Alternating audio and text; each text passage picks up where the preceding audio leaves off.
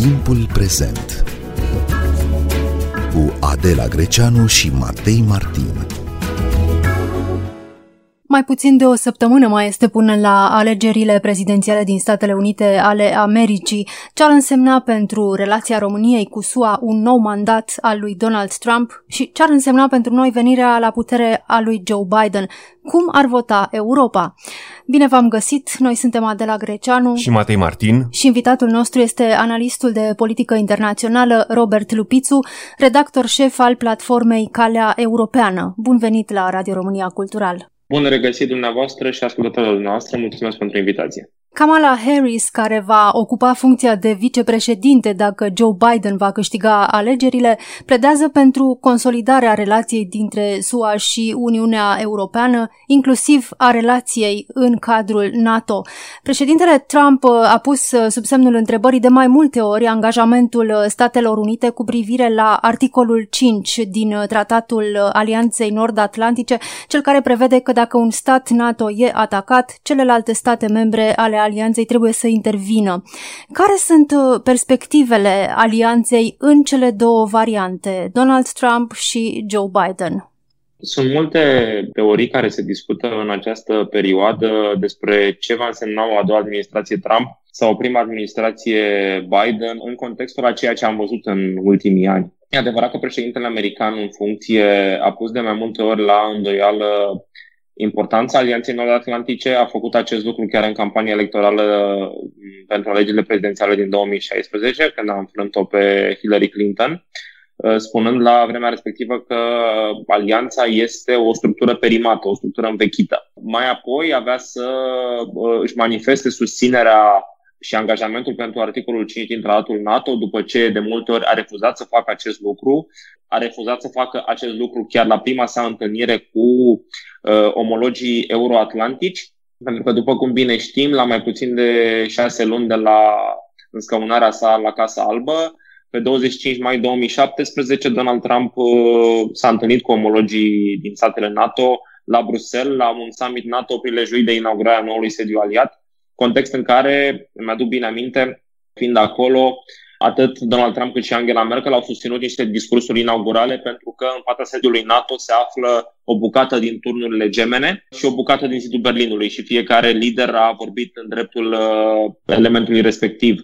Și atunci Donald Trump i-a criticat pe aliați foarte puternic pentru că nu alocă cei 2% din PIB pentru apărare, în special Germania. Ulterior, însă, la 9 iunie 2017, pentru prima dată, Donald Trump și-a manifestat angajamentul pentru articolul 5 din tratatul NATO, într-o conferință comună de presă cu președintele României, primul lider din Europa Centrală și de Est care s-a aflat la Casa Albă în timpul mandatului lui uh, Donald Trump. Acum, în ultimii ani, el a spus că, din perspectiva, așa cum știm, retorica uh, președintele american, că eu am solicitat aliaților, eu am uh, bătut cu pumnul în masă și uite ce s-a întâmplat. Aliații au început să-și crească cheltuielile. Însă există și teama că un al doilea mandat al lui Donald Trump și categoric ultimul, având în vedere Constituția americană, l-ar determina pe miliardarul republican să joace cumva, într-un limbaj mai neacademic, la rupere. Adică să genereze mai multă instabilitate prin decuplarea Statelor Unite de diferiți aliați. Însă să nu uităm că în anii aceștia ai administrației Trump, angajamentul SUA pentru Europa Centrală și de Est s-a materializat cât se poate de concret. Militarii americani au continuat să vină în zona aceasta, să facă exerciții militare comune cu aliați, cu România, cu Polonia. Statele din regiune, în special România și Polonia, se înzestrează militar cu capabilități americane.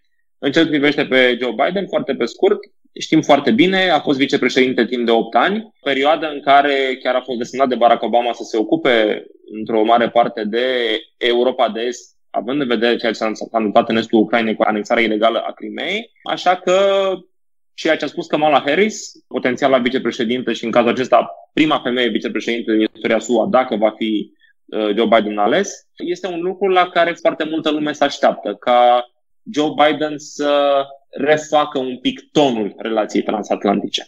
Bun, e clar că între Europa și Statele Unite ale Americii sunt uh, legături, uh, relații istorice.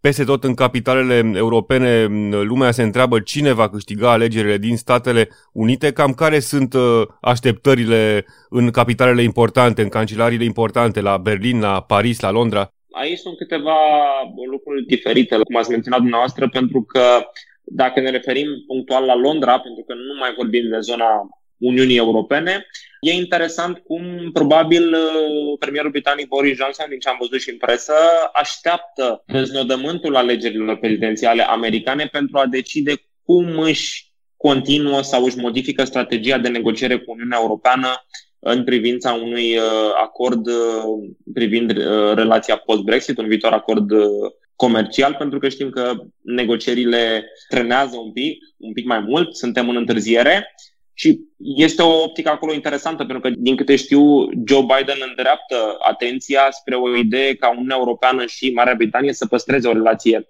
solidă, o relație puternică, o, o relație, să spunem, cumva reglementată. În ce privește pe Donald Trump, știm cum a susținut referendumul pentru Brexit, deci aici răspunsul este un pic mai scurt în ce privește Londra. Acum, în ce privește capitalele principale din Uniunea Europeană, e un lucru pe care europenii îl simt, uh, dar și aici este o oarecare diviziune între Europa Occidentală, Europa veche și Europa nouă, Europa centrală și de est, în sensul în care atât francezii cât și, cât și germanii sunt conștienți că o nouă administrație Trump va continua într-o direcție similară, în timp ce administrația Biden uh, va fi exact ce spuneam anterior, va fi o modificare de ton, va fi un ton probabil mai prietenos, se va vorbi despre valorile comune, despre ce leagă relația transatlantică și sunt multe aspecte și istorice, și politico-diplomatice, și economice, și de valori până la urmă, care leagă relația transatlantică, dar Joe Biden probabil că va continua să solicite europei să facă, să facă mai mult, pentru că, aduc aminte, în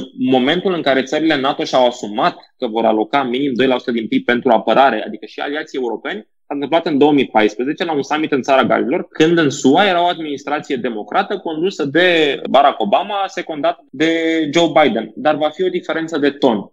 Pentru că Joe Biden probabil că va căuta să stimuleze o relație apropiată între SUA și Uniunea Europeană, uh, între SUA și aliații europeni, o relație care arată mai multă coordonare și mai puțină diviziune. Însă uh, îmi aduc aminte cum de unăzi uh, ministrul de externe german Heiko Maas spunea că nu trebuie să ne culcăm pe ureche că relația transatlantică va reveni la un anume status uh, din trecut în cazul în care va exista o, o schimbare la Casa Albă. Așa că este bine să fim pregătiți și sper că cancelariile europene sunt pregătite pentru ambele scenarii în ce privește România, cred că suntem pregătiți pentru ambele scenarii pentru că avem un istoric bun. În orice caz, dacă se va produce o schimbare la Casa Albă, ă, știm deja, Joe Biden a spus că vrea să relanseze tratatul ă, climatic de la Paris și că vrea ca America să rămână în acest ă, tratat. Asta înseamnă angajamente importante pentru America. Categoric ne putem aștepta, pe lângă acordul climatic de la Paris, ne putem aștepta la faptul că Joe Biden va bloca procesul de ieșire al uh, Statelor Unite din Organizația Mondială a, a Sănătății. Uh, rămâne de văzut ce se va întâmpla cu alte angajamente internaționale. Nu sunt sigur dacă va dori să readucă SUA în acordul nuclear cu Iranul. Uh, în ce privește China și Rusia, cred că vom asista dacă ne referim la Rusia, cred că vom asista la o așezare de tipul uh, celei până în 2017, când Joe Biden era vicepreședintele SUA și cred că va fi o mai mare atenție spre Ucraina în această, în această perspectivă. Uh, iar în ce privește China, mă aștept ca această politică să continue, pentru că, până la urmă, Donald Trump a fost un factor catalizator și generator al unei transformări a ordinii internaționale, însă parcursul ultimilor ani arăta că ne îndreptăm acolo. Adică felul în care plăcile geopolitice s-au tot uh, modificat pe plan internațional, practic alegerea lui Donald Trump doar a grăbit poate o mai confruntațională între două mari uh, puteri, în acest caz Statele Unite și China. Președintele Donald Trump a spus că pentru Statele Unite China este cea mai importantă provocare pentru acest uh, secol. Totodată, Europa este cel mai important partener comercial al Chinei. În ce mod uh, se suprapun cele două plăci în acest uh, punct? Ele se, se suprapun, însă în egală măsură vorbim de o interdependență globală construită în ultimii 75 de ani pe scheletul și pe eșafodajul ordinii internaționale de sorginte liberală occidentală, însă trebuie precizat că recent Uniunea Europeană și SUA au lansat un format uh, strategic de dialog bilateral la nivelul înaltului reprezentant uh, pentru afaceri externe și politică de securitate Josep Borrell și la nivelul secretarului de stat uh, Mike Pompeo privind relațiile cu China. Chiar dacă Uniunea Europeană are o relație comercială solidă cu China, asta nu înseamnă că Uniunea Europeană nu recunoaște sau nu simte uh, ascensiunea și provocarea pe care o reprezintă China. Tocmai de aceea, acesta este un lucru salutat uh, cât se poate de puternic în uh, strategia americană de securitate națională, faptul că Uniunea Europeană, în perspectiva sa strategică, un document important privind relațiile cu China, definește Beijingul drept un partener economic, dar și un rival sistemic. Or, ideea de rival sistemic înglobează politic, diplomatic, tehnologic, societal, valoric, drepturile omului, înglobează chiar și partea economică. Tocmai de asta Uniunea Europeană caută acum ceea ce se numește în relația cu China un level playing field, adică un teren de joc egal în care avem cu toții aceleași posibilități, aceleași drepturi. Însă trebuie să înțelegem că Uniunea Europeană este un actor mai degrabă normativ, care nu beneficiază de aceleași instrumente de care beneficiază statele membre separat sau Statele Unite ca mare putere globală pentru a influența jocul într-un alt, într-un alt fel, însă uh, categoric trebuie să asistăm cât mai repede cu putință la o coordonare transatlantică atât în ce privește China, cât și în ce privește Federația Rusă. Federația Rusă, Robert Lupițu, într-adevăr este un alt punct uh, sensibil pentru că știm foarte bine, uh, e furnizor de gaze, furnizor de energie pentru Europa, dar în același timp Statele Unite se opun construirii, inaugurării gazoductului care transportă gazele către Germania e un punct sensibil în relația SUA-Europa-Rusia. Este un punct sensibil în relația SUA-Europa. Pe de altă parte, asta nu înseamnă că europenii și americanii nu au uh, conlucrat uh, în continuare pe diferite dosare. Mă gândesc aici la situația din, uh, din Belarus, unde am asistat la o poziție comună în ce privește nerecunoașterea alegerilor ilegitime până la urmă și pe care Alexander Lukashenko și acoliții săi le-au, le-au fraudat din perspectivă occidentală și din analiză occidentală și a instituțiilor democratice occidentale. Însă aici aș subliniat faptul că trebuie să avem în vedere că totuși Statele Unite au nevoie de o Europa, de o Europa puternică, de o Europa cu o voce, însă acea voce în Uniunea Europeană trebuie și ea la rândul său să se coaguleze, să se asimileze în interior, pentru că e adevărat că Germania susține un astfel de proiect, însă state precum Polonia și România nu susțin lucrul acesta. Tocmai din această perspectivă, cred că este important în economia relației transatlantice, ceea ce România a propus recent la reuniunea ministrilor de externe din țările UE, și anume o redefinire a relațiilor cu Rusia, adică ce înseamnă ele, ce putem să facem, unde sunt puncte de interes, unde ne confruntăm de altfel. Acum mă aștept într-adevăr ca o a doua administrație Trump uh, să continue cu această retorică, care într-un fel este de înțeles. Până la urmă uh, există teama de Rusia, dar în egală măsură se fac afaceri cu Rusia. Or, uh, este o politică aici care nu se leagă. Iar în ce privește o potențială administrație Joe Biden, bun, aici din perspectiva faptului că cred, asta și din discuții pe care le-am avut recent cu experții din think tank-uri americane, cred că va exista o, un interes sporit pentru Ucraina.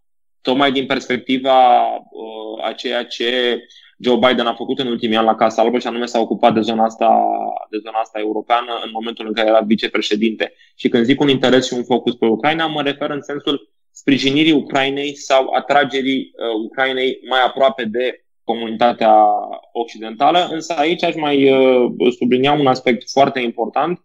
Rămâne de văzut ce se va întâmpla în următoarele luni cu negocierile nucleare dintre Federația Rusă și Statele Unite cu privire la New Start, uh, adică sunt mai multe strategii de negociere. Dacă Rusia așteaptă să vadă cine va fi la Casa Albă și tocmai de asta propune doar o extindere a tratatului New Start pentru un an de zile, dacă vom asista în următoarea perioadă la o prelungire pe 5-10 ani, și aici este un, este un domeniu destul de interesant și important. Timpul prezent cu Adela Greceanu și Matei Martin.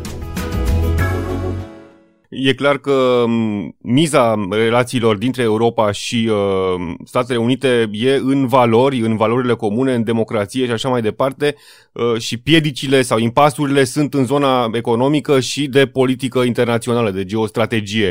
Cam care sunt uh, aceste baze comune importante de la care poate porni și pe ce se poate dura relația? Păi cred că în primul rând Uniunea Europeană și SUA trebuie să aibă o discuție francă despre multilateralism. Adică în ce măsură Statele Unite, ca mare putere globală, mai susțin acest mod de a desfășura relațiile internaționale, în ce doză susțin această strategie și în ce măsură își vor putea cupla strategiile în așa fel încât Statele Unite să-și mențină o abordare mai degrabă de real politic, mai degrabă de mare putere, de un profil uh, al teoriei și școlii realiste din relațiile internaționale, în vreme ce Uniunea Europeană, o construcție liberală, o construcție a neoliberalismului până la urmă și a combinației dintre neofuncționalism și interguvernamentalism, uh, practic instituționalism și state-națiune, va putea să joace acest rol, adică să fie o asumare că fiecare în parte poate juca pe partituri diferite în acest sens. Cred că mai trebuie o discuție francă despre ce înseamnă autonomia strategică a Uniunii Europene, dar asta trebuie să aibă loc mai întâi în interiorul Uniunii Europene și ce sunt dispuse fiecare stat membru în parte să facă în această direcție. Cred că este foarte important să vedem o colaborare și o conlucrare în această direcție, pentru că dacă mă gândesc la felul în care a evoluat Uniunea Europeană, precum și la felul în care a evoluat NATO, pentru că după căderea cortinei de fier și după războiul rece, comunitatea europeană avea undeva la nu, 12 state membre, NATO la fel undeva pe acolo. Întregirea Europei și întregirea arealului de securitate euroatlantică a venit pe niște baze. Baza 1, că Uniunea Europeană înseamnă prosperitate. Baza 2, că această prosperitate este generată de o umbrela de securitate euroatlantică în care SUA sunt un actor principal ori aceste lucruri nu se pot schimba peste noapte și ele nu trebuie schimbate peste noapte. Și întocmai trebuie să vedem cum această autonomie strategică europeană conlucrează și se desfășoară în cadrul apanajului de securitate euroatlantică uh, numit NATO. Apropo, cum sunt primite la Washington aceste vești? Heiko Maas, într-o scrisoare deschisă publicată în urmă cu câteva zile, vorbea despre o autonomizare a Europei, despre o independizare a Europei în ceea ce privește securitatea. Emmanuel Macron la Vilnius, acum câteva săptămâni, spunea și el același lucru. Europa trebuie să-și găsească propria voce și să se apere uh, singură împreună cu aliații americani, dar să fie autonomă.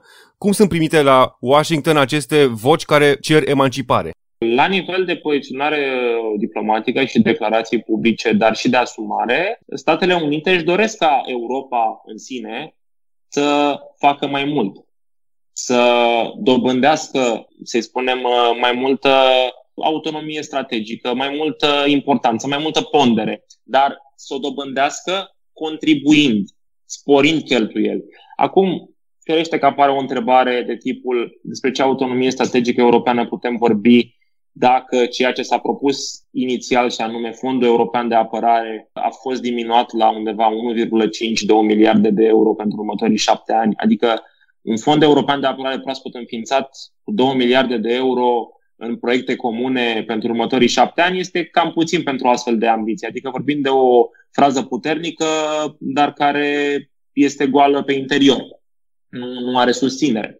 Însă, în egală măsură, Statele Unite, contribuind foarte mult la dezvoltarea Europei, cunosc că în astfel de situații sunt foarte importante relațiile bilaterale. Și aici sublinia un lucru în era asta a competiției strategice în care am intrat. Este posibil ca jocul bilateral să înceapă să predomine mai mult decât jocul instituțional sau colaborarea aceasta în format mare. Și tocmai de aceea vedem Statele Unite investind în inițiativa celor trei mări, o platformă creată între mările Baltică, Neagră și Adriatică cu Polonia și România în țări avangardă în această inițiativă, o inițiativă în care partenerii strategici sunt SUA, Comisia Europeană și Germania, o inițiativă prin care SUA încearcă să investească bani în Europa și în zona asta de Europa, care are un decalaj mare de dezvoltare față de restul Europei și unde China sau Rusia au încercat să se infiltreze, Asta odată.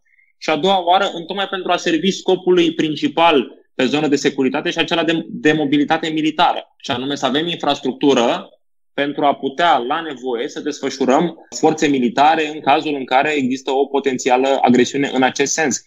Iar Statele Unite înțeleg foarte bine, foarte bine acest lucru și în momentul în care colaborarea, să zicem, Bruxelles-Washington, în care în Bruxelles intră și într-un fel sau altul Paris, Berlin, București, Varșovia, dar și colaborarea cu Parisul sau Berlinul, atunci apare o colaborare și este în evidență colaborarea Washington-București, colaborarea Washington-Varșovia, uh, Washington-Londra în egală măsură. Va fi interesant de văzut felul în care va evolua relația transatlantică după alegerile prezidențiale. Repet, sper că la Bruxelles și în cancelariile occidentale deja sunt lucrate toate scenariile în funcție de viitorul locatar de la, de la Casa Albă, indiferent că va fi același, indiferent că el se va schimba și va fi interesant de văzut dacă o administrație Joe Biden, de pildă, va reveni la ceea ce au făcut ultimele administrații americane, chiar dacă a fost republicană George Bush, chiar dacă a fost democrată Barack Obama, uh, în care să vadă Germania principalul interlocutor uh, pentru relația strategică Europa-SUA, pentru că în ultimii ani știm foarte bine, între Donald Trump și Angela Merkel au fost foarte multe animozități. Donald Trump având o relație ceva mai apropiată cu, cu Emmanuel Macron. Firește, vom avea alegeri în Germania la anul și Angela Merkel uh, probabil se va retrage în, în istorie. Uh, cred că, apropo de asta, o scurtă paranteză, cred că a jucat o istorie frumoasă și istoria îi va da locul pe care, pe care îl merită. Rămâne de văzut ce va face Emmanuel Macron, mai are 2 ani de mandat, aproape, un an și jumătate, dar focusul acum, într-adevăr, este pe alegerile americane. Apropo, se încheie era Angela Merkel. Ce înseamnă asta pentru relațiile Berlin-Washington? Este o perioadă de resetare, aș putea să spun, pentru că nu știm exact cum va arăta viitoarea coaliție de la Berlin. Nu știm exact în ce pondere social-democrații și cu conservatorii, de fapt conservatorii și cu social-democrații, vor mai putea face o majoritate. Știm foarte bine că social-democrații germani, în general, sunt mai înclinați spre politic, nu? Că, până la urmă, un fost cancelar federal social-democrat, Willy Brandt, a promovat această politică încă sunt jocuri acolo, încă sunt scenarii. Se vorbea despre Armin Laschet, premierul landului Westfalia, Nordrhein-Westfalen, cel mai mare din Germania, care ar putea să fie viitorul prim-ministru. Se vorbea despre Markus Söder, care este prim-ministru Bavariei, ceea ce ar fi o premieră ca un creștin social din Bavaria să devină cancelar al Germaniei. Înțeleg că premierul Bavariei are o relație apropiată cu zona americană, mai ales și din perspectiva faptului că la München avem anual conferința de securitate care este creată ca o platformă de colaborare transatlantică. Deci rămâne de văzut pe, pe această parte cum va evolua, mai ales că totuși Angela Merkel a colaborat până acum cu trei președinți americani, cu cel din urmă a fost destul de dificil. Însă este important până la urmă să avem în vedere faptul că relația transatlantică trebuie să prevaleze și să predomine dincolo de interesele personale care unor pot fi înguste. Contextul în care au loc alegerile din Statele Unite ale Americii din 3 noiembrie este marcat de pandemie, de criză socială, proteste masive și adesea violente, un context la care nu se aștepta nimeni la începutul anului. Cum uh, schimbă datele competiției pentru cea mai înaltă funcție în stat uh, aceste circumstanțe, Robert Lupițu? Păi, schimbă fundamental pentru că pandemia a venit pe un fond uh, oricum de iritare socială în America. Și a, să zicem că a desfăcut robinetul prins într-o presiune al unor probleme precum discuțiile despre problemele de rasă, despre segregare, problemele economice care încă există. Dezbaterea asta foarte puternică acum în America între conservatorism și progresism, mai ales văzând și, și disputa privind nominalizările de la Curtea Supremă, unde acum conservatorii vor avea o majoritate de 6 la 3 cu noua nominalizare. Are tentația această situație să îndrepte foarte multe voturi spre Joe Biden, ceea ce înseamnă că putem afirma, fără să ne fie teamă că greșim, că fostul vicepreședinte al SUA va câștiga votul popular, așa cum a făcut-o și Hillary Clinton în 2016 și probabil la un scor mai mare decât a făcut-o Hillary Clinton în 2016. Însă, după cum știm că sistemul american este unul special și că votul este indirect, că de fapt Cetățenii aleg colegiul electoral, cei 538 de electori care până la urmă aleg apoi uh, președintele SUA. Trebuie să vedem ce se va întâmpla acolo și până la urmă ce diferență va fi făcută în statele cheie, cum sunt ele de regulă Ohio, Florida, Texas, acolo unde se mai uh, se mai schimbă, pentru că ne putem aștepta la o situație ca în 2016, când votul popular câștigat de Hillary Clinton nu s-a transpus în uh, votul din colegiul electoral unde Donald Trump a câștigat, pentru că a câștigat mai multe voturi în statele unde erau mai mulți electori. Așa că se poate întâmpla fie asta acum, fie într-adevăr Joe Biden să câștige pentru că este și pe acest fond de pandemie. Însă aș menționa, dacă îmi permiteți, uh, un cuvânt legat de România în acest sens, pentru că este foarte important de avut în vedere că, indiferent cine va fi viitorul locatar de la Casa Albă, relația noastră bilaterală a crescut considerabil. Toate administrațiile, de la momentul lansării ei sub administrație democrată Bill Clinton apoi cu accederea noastră în NATO în timpul unei administrații republicane George Bush. După aceea cu declarația comună de parteneriat strategic semnată între președinții Băsescu și Obama, deci iată în America o administrație democrată în care Joe Biden era vicepreședinte. Președintele României a fost primit în mandatul lui Donald Trump de două ori la Casa Albă, fiind primul lider din Europa Centrală și de Est, cum am spus, primit la Casa Albă de Donald Trump la începutul mandatului. În ultimele săptămâni am avut trei vizite la Washington ale miniștrilor români de apărare, de economie și energie și de externe. Așa că, indiferent cine va câștiga alegerile, pentru România va fi bine, însă este foarte important să vedem cum transpunem și această vivacitate bilaterală în relația noastră și în context transatlantic mai larg. Robert Lupițu, mulțumim uh, pentru interviu. Noi suntem Adela Greceanu și Matei Martin. Ne găsiți și pe platformele de podcast. Abonați-vă la Timpul Prezent pe Castbox, Apple Podcasts și Spotify. Cu bine, pe curând! Pe mâine!